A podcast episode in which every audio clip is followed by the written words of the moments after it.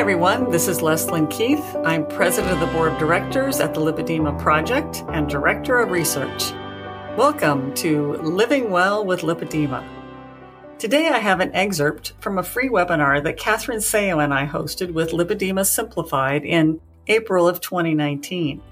In this excerpt, I talk about several medical conditions that can impede weight loss and cause a weight loss stall, even when you're doing everything right. So, there, I want to talk a little bit about some medical conditions that you may have that could also be stalling your weight loss and what you could do about it.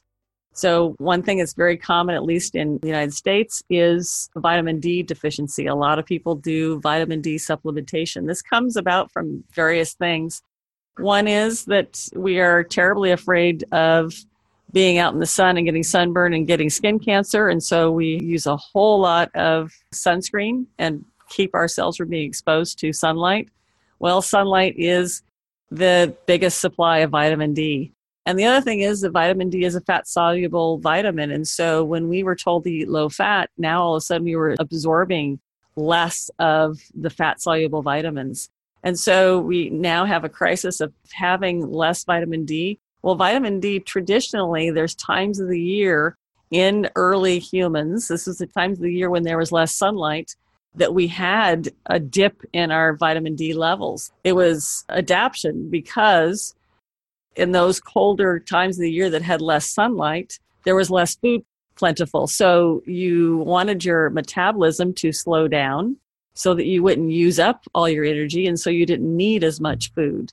And so now if you have plenty of food, but your metabolism has slowed down because you're low in vitamin D, you're not going to be able to lose weight.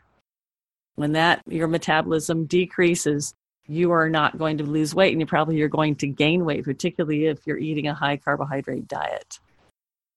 There are several conditions that particularly women with lipedema may have that cause us to have trouble absorbing fat. And one could be a weight loss surgery. If you've had that in your past, they if you had the type of surgery where they're removing part of your digestive tract, and that is especially your small intestine that's where we absorb a lot of our nutrients and you're going to have difficulty getting those nutrients.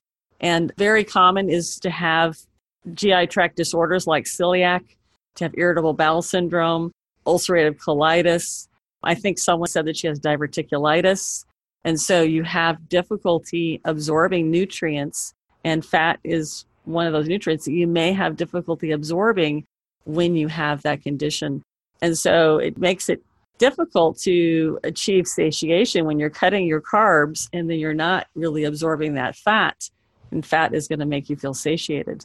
The same thing with chronic pancreatitis, that you can have a difficulty with the, the ducts that are sending hormones to your intestines and make it difficulty for things to be digested and absorbed. And a very, very common one that we're seeing right now is gallbladder problems. So if you've had a history of gallstones or gallbladder attacks, or even had your gallbladder removed, well, your gallbladder is what stores the bile that digests fats. And so this can be an issue if you ha- still have your gallbladder, but you have had difficulty with gallstones, and then all of a sudden you add a lot of fat to your diet. That could cause a gallstone to become mobilized and get stuck in the bile duct. That's quite painful. But a way to avoid gallbladder difficulties is to have lots of fat in your diet. There's now believe that having a gallbladder that's not doing any work is just sitting there and letting the bile get stored and stagnate. That's what forms the stones. And if you were constantly eating fat, the gallbladder is constantly working and sending out bile, then you don't make stones. This is a very common thing because we were told to not eat fat, have very, very low fat diets. And so a lot of people developed stones and they had to have them removed.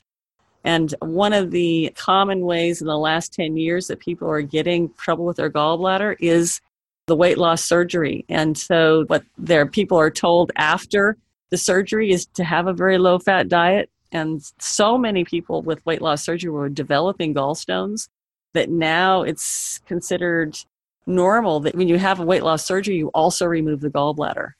And all these issues can be helped with going with the ketogenic diet. But if you have any of these issues already, you may have to start slowly with increasing your fat intake and letting your body adjust to it. You can get a lot of diarrhea and things like that if you try to, to do it too quickly. So, keeping that in mind. And then I want to talk a little bit about hypothyroidism, low thyroid function, because this is a big thing that could be influencing your weight loss stall. There's two ways that you can get low thyroid. One is the famine response from repeated starvation dieting and yo yo dieting. And the other is the euthyroid sick syndrome, meaning that your thyroid is functioning normal, but you had major surgery or some kind of major trauma or a major illness. And your body says, we need to slow this person down. And so we're going to lower the metabolism so that they can heal. And I think that there's probably many people even listening right now that may have had both of these things. That not only have you had some kind of surgery, trauma, or illness, but you've also done this starvation dieting. So essentially, your thyroid is saying it regulates your metabolism. And if it's worried you're going to die, it's going to lower your metabolism to keep you from dying. And so it's either to preserve you from losing any more weight or to make you slow down and rest and to heal.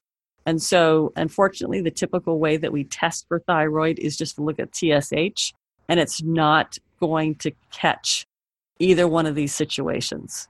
It's going to say, because your TSH is going to be normal, because your body says this is a normal way to respond to what's going on. I need to have lower thyroid right now because this person is going to die. I need to protect them.